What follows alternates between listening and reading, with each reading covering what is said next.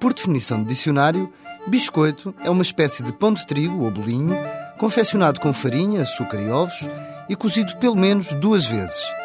Foi esta dupla cozedura que, por alturas das descobertas, permitiu que os biscoitos fossem utilizados nas longas viagens por mares então desconhecidos.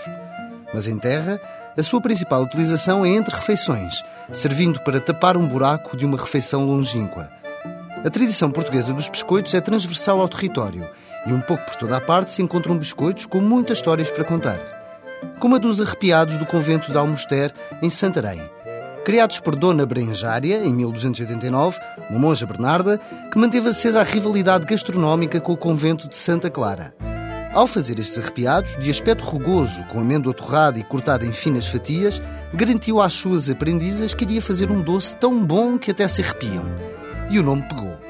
Por falar em amêndoas, os amendoados de Zélia Pereira da Lourinhã são receita que passou de geração em geração desde o século XIX. Nestes amendoados, o saber pôr a mão na massa é levado à letra, pois até estas amêndoas são peladas da mesma forma. A maior parte dos biscoitos deve ser consumido algum tempo depois da sua confecção, como é o caso dos biscoitos de Escalhão, uma freguesia de Figueira de Castelo Rodrigo, distrito da Guarda. Nestes, o truque é a base de farinha pouco peneirada, com farelo, para além do azeite fervido e um toque de aguardente. Os biscoitos de escalhão sabem sempre melhor um mês depois de saírem do forno a lenha. Mas os campeões de longevidade são os biscoitos de louriçal de Pombal. Feitos com massa de pão, azeite com pouca acidez e em forma de oito, eram já utilizados pelos navegadores portugueses. Estes e muito mais biscoitos tradicionais vão estar a concurso na loja Portugal Rural de 5 a 9 de dezembro, pelas 15h30, no número 115 da Rua Saraiva de Carvalho, em Lisboa.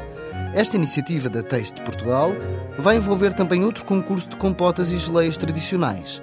E o painel de provadores conta com a presença do chefe Vítor Sobral e dos jornalistas João Paulo Martins, Helena Sacadura Cabral e David Lopes Ramos. Até para a semana, com mais produtos e sabores tradicionais. Música